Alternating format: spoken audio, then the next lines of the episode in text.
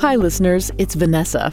For years, Parcast has worked tirelessly to bring you an unprecedented look at history's most radical true crime events. Your support has not only allowed us to keep exploring these stories, but has driven us to keep expanding as well.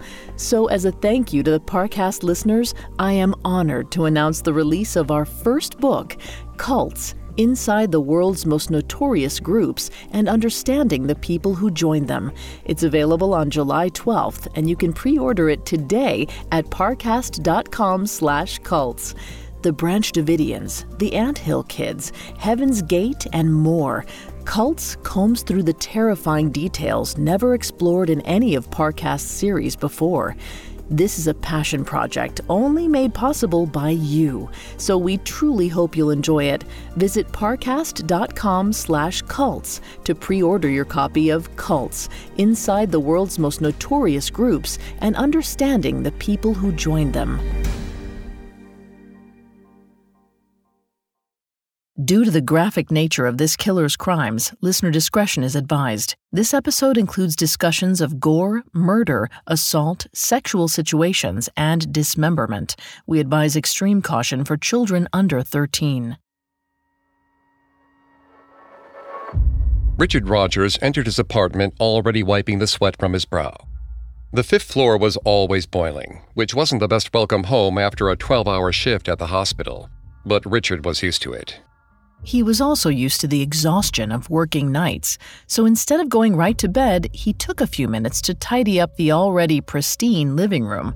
There was nothing Richard loved more than the short, orderly lines in the carpet after vacuuming.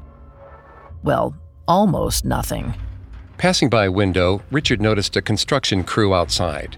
The group of men were hard at work in the morning sun. To stay cool, they'd taken off their shirts. Richard stood mesmerized, watching their muscles ripple beneath tan, hardened skin. A familiar feeling of desire twisted in his gut. Richard tore himself away from the window and grabbed a Polaroid camera.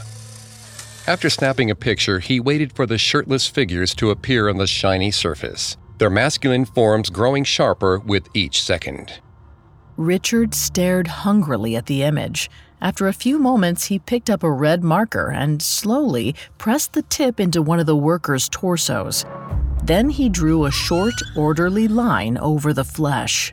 For a moment, it almost felt like the real thing, like he was holding a scalpel instead of a pen, and that blood, not ink, was leaking out of the man's body. A rush of satisfaction swept through Richard. He took a deep breath and looked back out the window at the construction crew. With the police in a frenzy trying to solve his last murder, it would be reckless to kill again so soon. But Richard couldn't hold off forever.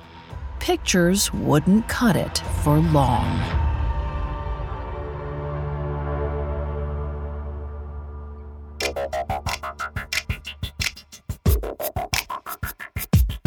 Hi, I'm Greg Polcyn. This is Serial Killers, a Spotify original from Parcast.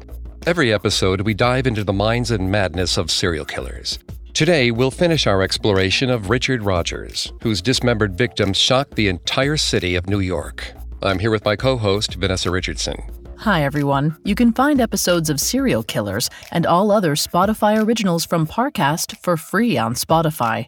Last time, we examined Richard's upbringing and how his nervous disposition and sexuality made him a frequent target for bullies. Once he moved to New York, he thrived in his nursing career, gained more confidence, and started frequenting gay bars. Instead of companionship, however, Richard looked for victims to seduce, murder, and slice into pieces. Today, we'll learn more about Richard's gruesome rituals and follow the desperate attempt by authorities to track down the last call killer. We've got all that and more coming up. Stay with us. This episode is brought to you by BetterHelp. Bottling everything up is never a good idea. It can have some terrible consequences. I mean, think about the subject matter we cover on our show. I wonder how much easier it would be if we normalized talking about negative feelings instead of lashing out when it all builds up. I recently had a session where I faced some things going on in my life I hadn't spoken to anyone about. And when I talked about it with my therapist, I realized how heavy it actually was. And I was able to see it in a different light, and it didn't feel as heavy anymore. When you need to talk, but you want a safe space for that conversation, I highly recommend BetterHelp.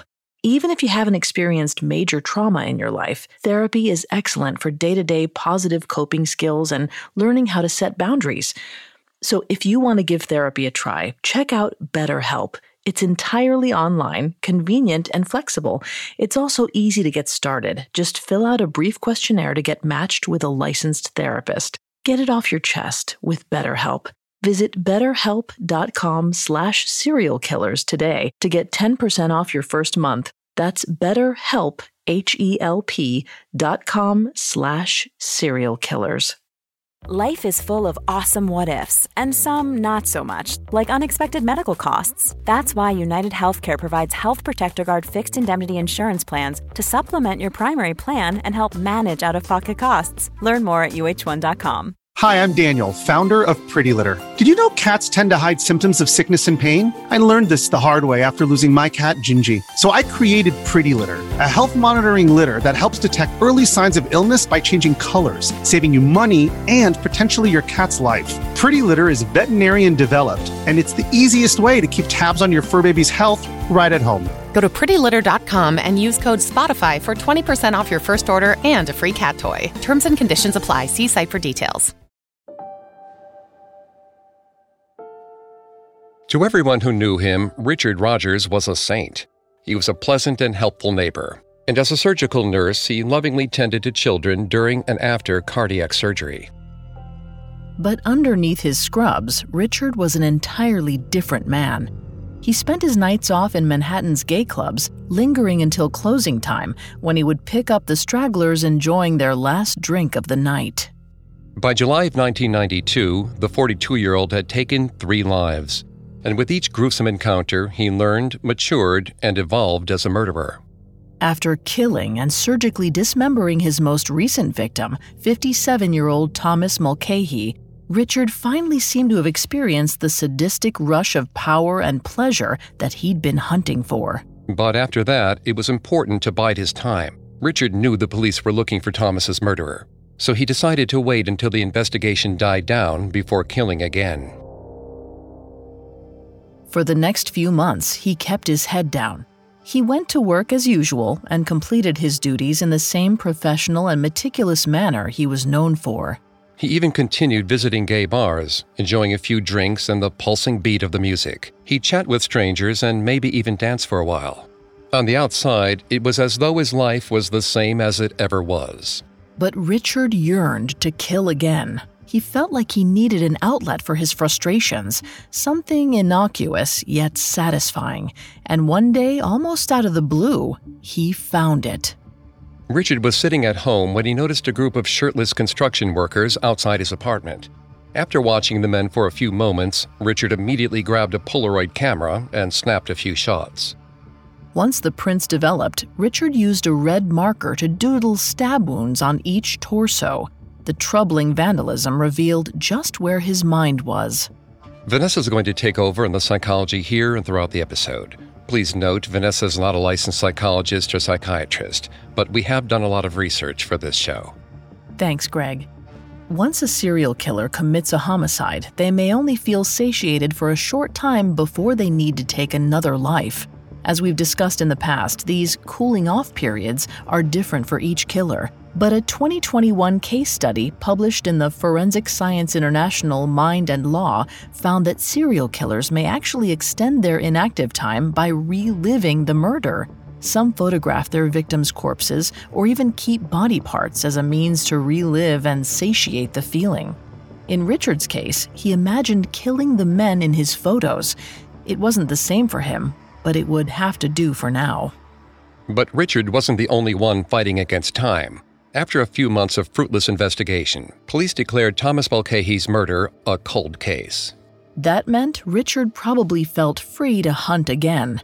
It was May of 1993, and New York nightlife was buzzing with the promise and excitement of summer. But Richard wasn't interested in hunting at a bar. After his long wait, it seems he wanted a sure thing. We don't know where Richard first encountered 44 year old Anthony Edward Marrero, but it might have been in the Port Authority bus terminal. That's where Anthony usually met his Johns. On the night of May 6th, Anthony told his friends that he was going to meet a date in Greenwich Village. He didn't say who, and they didn't ask. They knew that Anthony could take care of himself. Unfortunately, that was only until he met Richard Rogers in an unfamiliar environment. Four days later, a local resident was driving along a small road in Manchester Township, New Jersey, about 70 miles south of Richard's home on Staten Island. Seeing an incongruous bag of trash along the curb, the driver pulled over to investigate. As soon as he got out of his car, he could smell something odd. Curious, he opened the bag. Inside was a human leg. Terrified, the man called the authorities immediately. Detective Mike Mohel from the Ocean County Sheriff's Office rushed to the scene with several other officers. When Detective Mohel got out of his car, he could smell the rancid stench of decaying body parts, and he wasn't even close to the bag yet. A quick search of the area uncovered six additional parcels like the first one. They were all double bagged, knotted, and heavy. One by one, the team opened the sacks to find the remaining body parts plus some extra unused plastic bags. To the officers on the scene, the discovery wasn't just gruesome, it was hauntingly familiar. Some of the Ocean County detectives had been present when Thomas Mulcahy's dismembered body turned up just 10 months earlier. Now, looking at the neatly cut limbs, black double knotted bags, and stab wounds in this new torso, it felt like deja vu. Normally, it would take time, resources, and even a bit of luck for authorities to link two murders that occurred a year apart. But in this case, there was no mistaking the handiwork of the murderer. At that moment, the police knew they were looking for a serial killer. Officials identified Anthony using his fingerprints, which were in the system because he'd been arrested for prostitution in the past. His record also gave them a starting point to try and track his movements before he died. Investigators spoke with other sex workers at the Port Authority bus terminal, but it seemed like nobody knew who Anthony was with the night he disappeared. Undeterred by the lack of witnesses, they turned to forensics instead. Just as they had during Thomas Mulcahy's investigation, the detectives tried tracking the serial code on the bag's packaging. The search gave them 11 potential stores the bags could have come from. One of them just happened to be located on Staten Island, which matched the area the bag's Thomas's body was found in. Feeling like they might have caught a break at last, the detectives followed up with the Staten Island store. By looking up the serial code, the clerk discovered that the bags had been purchased within the last week. Unfortunately, it seems there was no video surveillance footage of whoever bought the bags. So, although they knew where and when the supplies were purchased, they were still at a dead end as to who. The only thing the detectives could do now was to pull prints off the bags. They found three and sent them out to every state to get an ID on their killer. But it was hopeless. Everything came back negative. However, it's unclear if Richard planned to go to stores with no security cameras or if he simply got lucky. But whatever was driving his decisions, he seemed to become more reckless with each new kill. And while that made him more likely to slip up, it also made him more dangerous. Coming up, Richard's violence attracts media attention and sparks fear throughout New York City. Hi, listeners. It's Carter from Parcast Network. It's the perfect time to grab yourself a second helping of the Spotify original from Parcast, Devious Dads. Our limited series is back with a new collection of episodes from across the network, exposing the unfortunate families whose patriarchs had a penchant for causing pain. Criminal masterminds, spies, murderers. Every Sunday on Spotify, Devious Dads features the fathers who chose to put the fear of God into those they tormented, including their own families.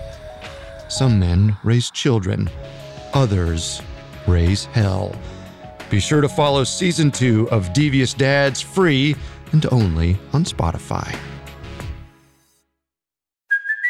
Hey, it's Kaley Cuoco for Priceline. Ready to go to your happy place for a happy price? Well, why didn't you say so? Just download the Priceline app right now and save up to 60% on hotels. So, whether it's Cousin Kevin's Kazoo concert in Kansas City, go Kevin, or Becky's Bachelorette Bash in Bermuda, you never have to miss a trip ever again. So, download the Priceline app today. Your savings are waiting. Go to your happy place for a happy price. Go to your happy price, Priceline. Now back to the story. By July of 1993, 43 year old Richard Rogers had killed and expertly dismembered his third victim, and authorities were no closer to catching him. Richard probably planned to wait for the investigation to peter out, just like he did the last time. However, it's possible that he didn't have steady control over his killing habit. Richard was meticulous and organized in nearly every aspect of his life except for violence. It seems he didn't plan out his attacks ahead of time and had instead chosen most of his victims at random. While his dissection rituals were neat, as was his method of double bagging the limbs, he still dumped the body parts haphazardly along various highways, where they were easily found. According to the FBI's classification system, an organized killer can socialize normally and have a high level of intelligence and methodical personality. They premeditate their attacks, can restrain themselves, and are generally motivated to kill because of a stress trigger like social rejection. And while it seems Richard may have demonstrated a number of these tendencies, his attacks and disposal of bodies appeared to be opportunistic, which is a sign of a disorganized killer, someone who kills compulsively. In reality, Richard was likely a mixed killer, an offender who displays both disorganized and organized tendencies. Some planning may have been involved, but unforeseen events may have also led to the murder. Likewise, we still don't know everything that happened once Richard selected his victims. It's possible he attacked men who rejected him romantically. However, it's also possible that he simply craved the thrill of murder and couldn't restrain himself when he saw a chance. And in the city that never sleeps, there were plenty of chances to be had. On July 29, 1993, Richard took a night off from work at Mount Sinai Medical Center. Perhaps his only aim that evening was to relax and grab a drink at a bar. However, when he walked into Five Oaks Piano Bar and saw 56 year old Michael Sakara, his intentions shifted. Around 3 a.m., Richard sat down in an empty seat next to Michael and struck up a conversation. Michael was a regular at the bar. He came in around 9:30 each night after a long day working as a typesetter for the New York Law Journal. He'd drink, talk with strangers, and on occasion sing with the musicians until the place closed at 4 the following morning. Then he'd do it all over again the next night. In other words, Michael was practically the mayor of Five Oaks. He was also a welcoming soul and happily introduced Richard to the bartender, a good friend of his named Lisa Hall.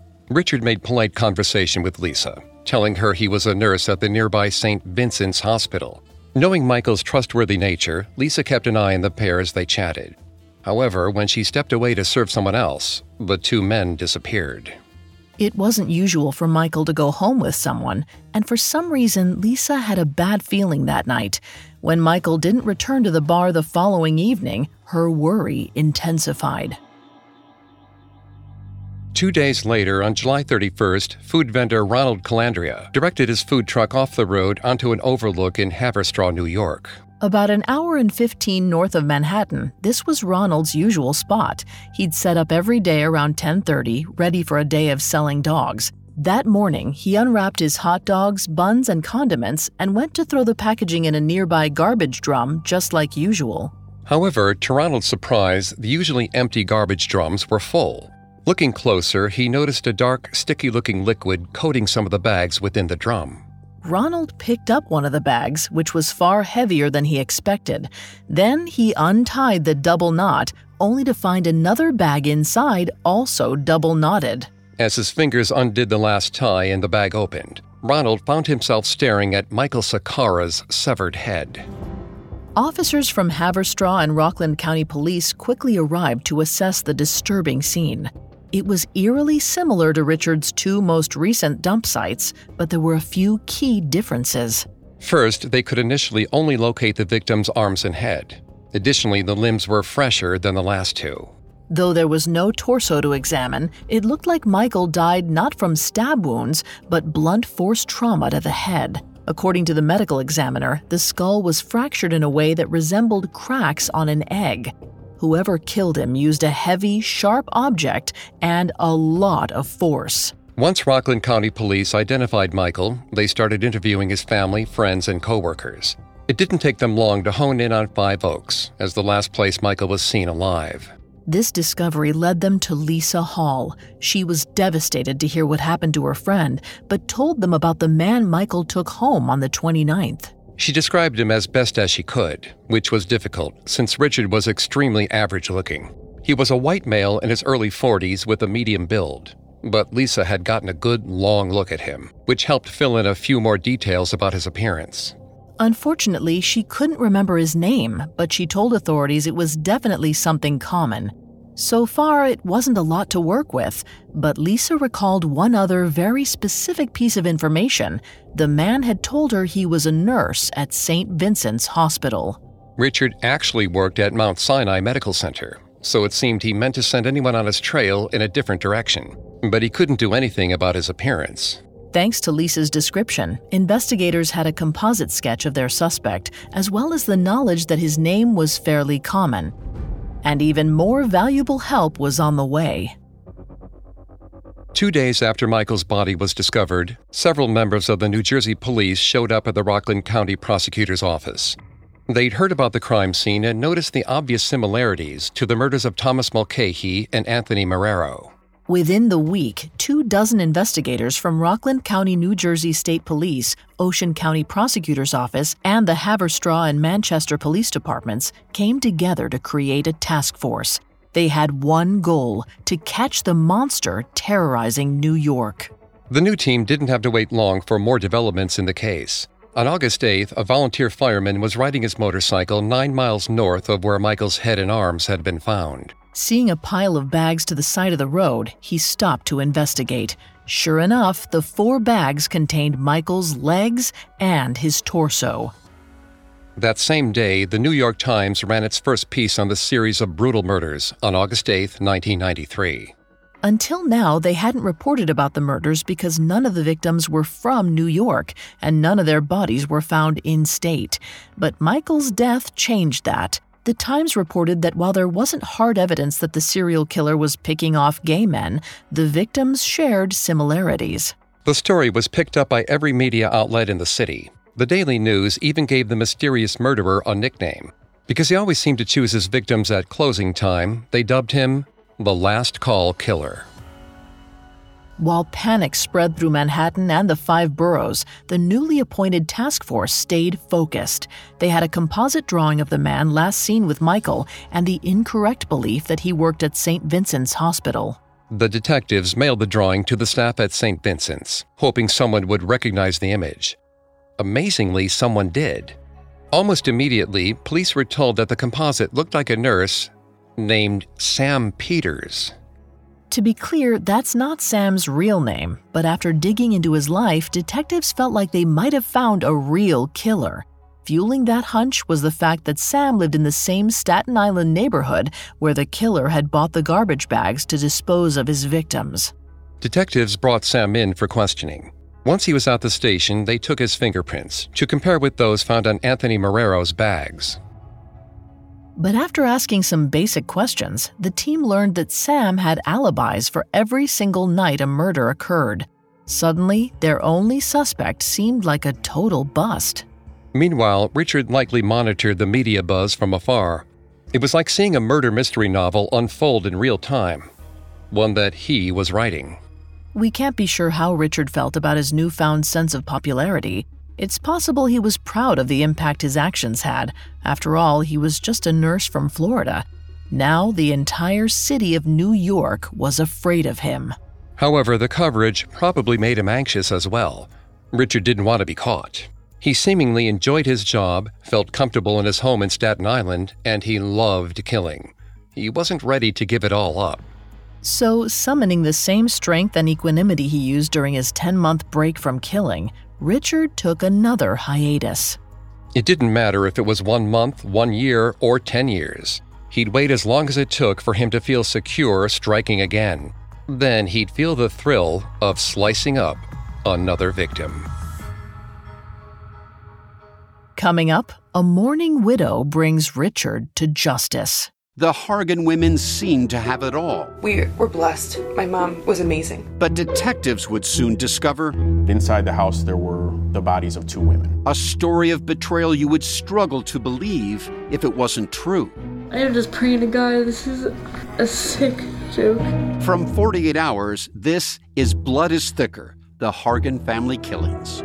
Listen to Blood is Thicker The Hargan Family Killings wherever you get your podcasts. With Capella University's FlexPath format, you can set your own deadlines, learn at your pace, and access most coursework from anywhere at any time. Imagine your future differently at capella.edu. Now, back to the story. After killing Michael Sakara in July of 1993, the last call killer made front page headlines in New York. It seemed like 43 year old Richard Rogers was in danger of being discovered by a special task force, but the authorities still had a long way to go.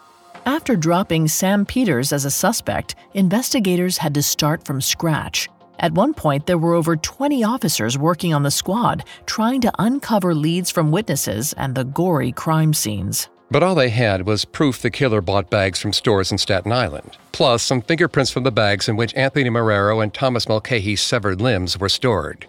The technology to lift prints from the bag hadn't been advanced enough at the time.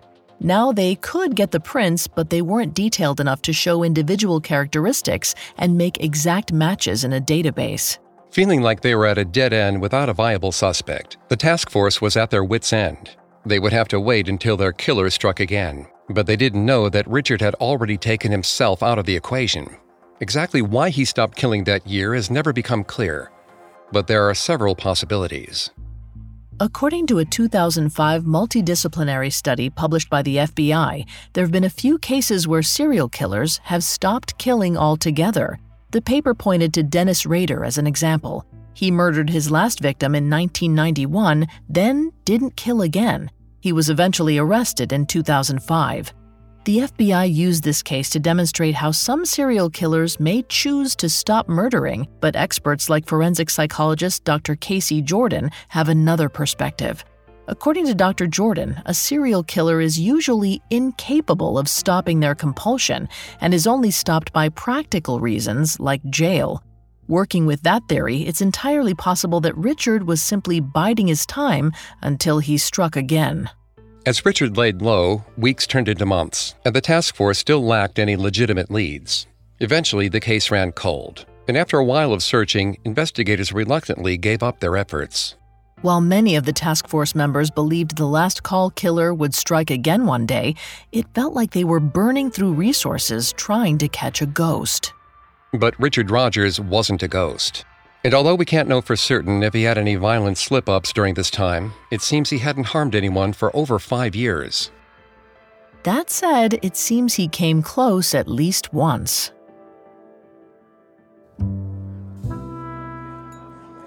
According to Elon Green's book, The Last Call, one night in autumn 1998, 48 year old Richard was sitting in Regent East Piano Bar in Manhattan when he spotted Joe Gallagher across the room.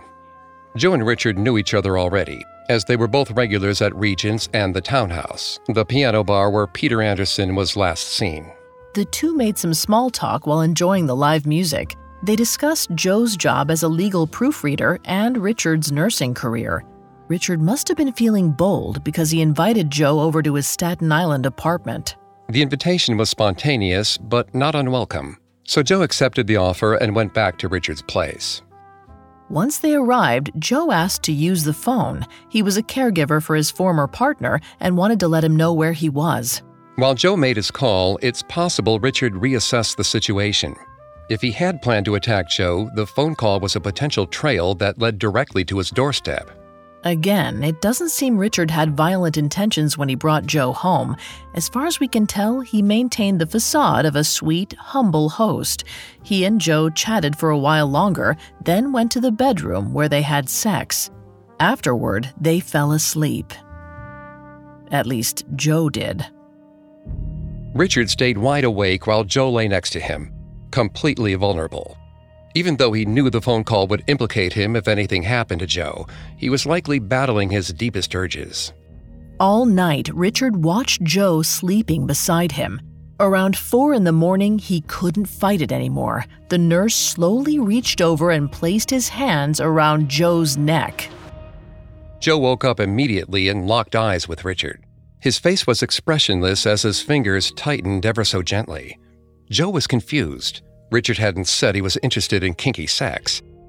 If that's what this was, it felt wrong. Trying to stay calm, Joe told Richard that he wasn't enjoying what was happening. The simple statement seemed to snap Richard out of whatever he intended to do, and he released his grip on Joe's neck.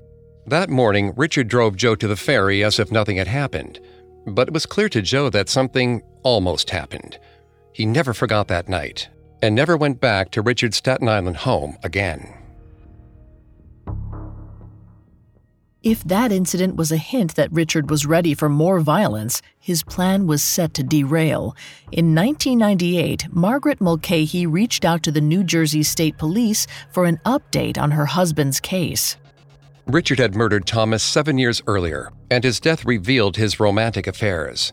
But that didn't make a difference to his widow, Margaret. She wanted justice. After Margaret's calls, detectives from various county and state jurisdictions did a little digging, at least enough to give her some peace of mind. Nothing about the case had changed in the intervening years, but detectives realized that the resources had improved since the trail went cold. First of all, criminal databases were becoming more accurate and interconnected by the year. More importantly, there'd been major advances in fingerprinting technology, now, more detailed prints could be lifted from difficult materials like plastic bags. However, this technology wasn't that advanced in the US. But there was one facility outside the States with access that was willing to help the Toronto Police Department in Canada. So detectives carefully placed the plastic bags from Thomas Mulcahy's crime scene into a police car. Then they drove eight hours from New York to Toronto to make sure the evidence arrived safely. Thanks to the new technology, they easily lifted 17 fingerprints off the bags. After that, they compared the prints to those from Anthony Marrero's crime scene. They found that 16 of the prints came from the same unidentified person. The New Jersey State Police then sent out the prints and a summary of the case to authorities in every state. They hoped that their killer's prints would already be in some system somewhere. They just needed an ID. With that done, they waited for a response. But for a while, they heard nothing but silence. Then, on May 14, 2001, the New Jersey authorities received a call from officials in Maine. The caller said that the fingerprints they ran matched someone in their system. His name was Richard Rogers. Richard had killed his housemate, Fred Spencer, in 1972 and was fingerprinted following his arrest. He was eventually acquitted of the crime, but the consequences of his actions came back on him almost 30 years later. Now that they had a name for their suspect, authorities started looking into Richard's life. One of the first things they noticed was that he lived in Staten Island, where the plastic bags were purchased. After accessing his work records, detectives also realized that Richard had taken the day off of work every single night a murder occurred. Feeling confident, they took a photo of Richard to Five Oaks Piano Bar to show to Lisa, the bartender who was friends with Michael Sakara. She recognized Richard immediately. Every detail investigators learned about Richard fit the puzzle precisely. After two weeks of compiling evidence, they felt they had enough information to interview him for at least two of the murders those of Anthony Marrero and Thomas Mulcahy. They hoped that they could get him to confess to murdering Peter and Michael, too. On the evening of May 27, 2001, a few detectives approached Richard while he was at work, but they didn't arrest him right away. Instead, they told him he was the victim of credit card fraud and asked him to come to the station to discuss the next steps. Just after midnight, when Richard was interviewed, he was extremely polite and cooperative. He didn't seem nervous at all, at least, not at first. Things took a turn when the detectives finally dropped their bombshell. They told Richard they were actually investigating the death of four men from a few years back. Richard's demeanor changed immediately. He crossed his legs, then his arms, folding in on himself. Sweat started collecting on his forehead, and he began to stammer and fidget, much like he had when he was younger. After that, the investigator showed Richard pictures of the four victims. Richard looked at all of them, shaking his head. When he saw Michael Sakara, he said he recognized him from the Five Oaks piano bar. Richard was trying to play it cool. He didn't know that they already had evidence that tied him to the murders, so he likely hoped he could answer their questions and go on his way. However, once it dawned on Richard exactly how much trouble he was in, he changed tack and asked for a lawyer. After that, the detectives read Richard his rights and handcuffed him. Then he was sent to cool his heels in jail. With Richard behind bars, detectives obtained a warrant to search his condo. When authorities entered the home, they found it devoid of any style or personality. The apartment was in perfect condition. Even the carpet was vacuumed in a pattern of short, neat lines. It was eerie. But a closer look revealed more than just Richard's cleaning habits. In short order, they found the same kind of plastic bags that had stored so many severed body parts, and that wasn't all. Investigators also found hidden amongst Richard's belongings a liquid sedative commonly used as a date rape drug. Back in 1988, a man had accused Richard of drugging him, but the nurse was acquitted. Now, this discovery reinforced the victim's claims. Plus, it offered potential insight into how Richard could have overpowered his four murder victims.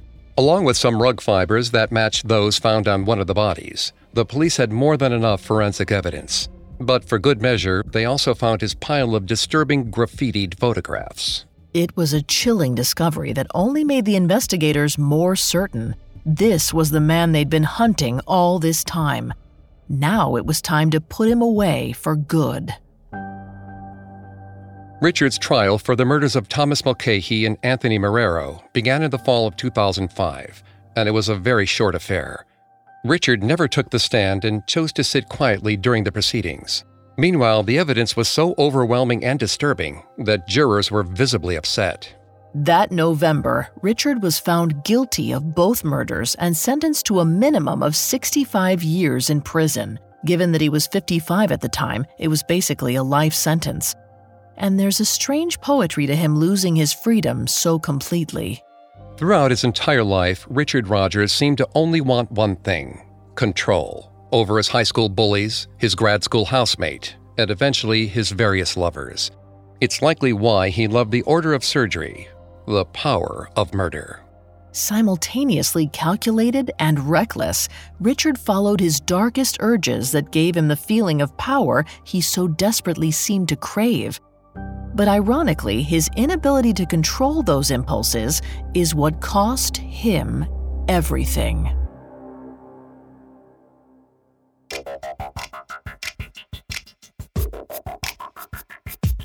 Thanks again for tuning into Serial Killers. We'll be back soon with a new episode. For more information on Richard Rogers, amongst the many sources we used, we found Last Call, a true story of love, lust, and murder in queer New York by Elon Green, and Oxygen's The Mark of a Killer, The Last Call Killer, extremely helpful to our research. You can find episodes of Serial Killers and all other Spotify originals from Parcast for free on Spotify. We'll see you next time. Have a killer week. Serial Killers is a Spotify original from Parcast. Executive producers include Max and Ron Cutler. Sound design by Alex Button, with production assistance by Ron Shapiro, Trent Williamson, Carly Madden, and Joshua Kern. This episode of Serial Killers was written by Kit Fitzgerald, edited by Tony Goodman and Joel Callan, fact checking by Adriana Romero, and research by Brian Petrus and Chelsea Wood. Serial Killers stars Greg Polson and Vanessa Richardson.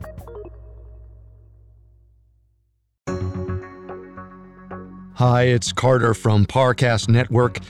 Devious Dads is back for a second season and a new collection of hair raising episodes from across our catalog of shows. Every Sunday, meet the parents who were anything but protectors. Follow Devious Dads free and only on Spotify. Hi, listeners, it's Vanessa. Exciting news Parcast's first book, Cults Inside the World's Most Notorious Groups and Understanding the People Who Join Them, is now available for pre order at parcast.com/slash cults. Thanks to your support, we've compiled years of research, insights, and a catalog of case studies to expose more about these cults and the people behind them than ever before. details which haven't even been explored in our Cults podcast. Visit parcast.com slash cults to pre-order your copy of Cults, Inside the World's Most Notorious Groups and Understanding the People Who Joined Them.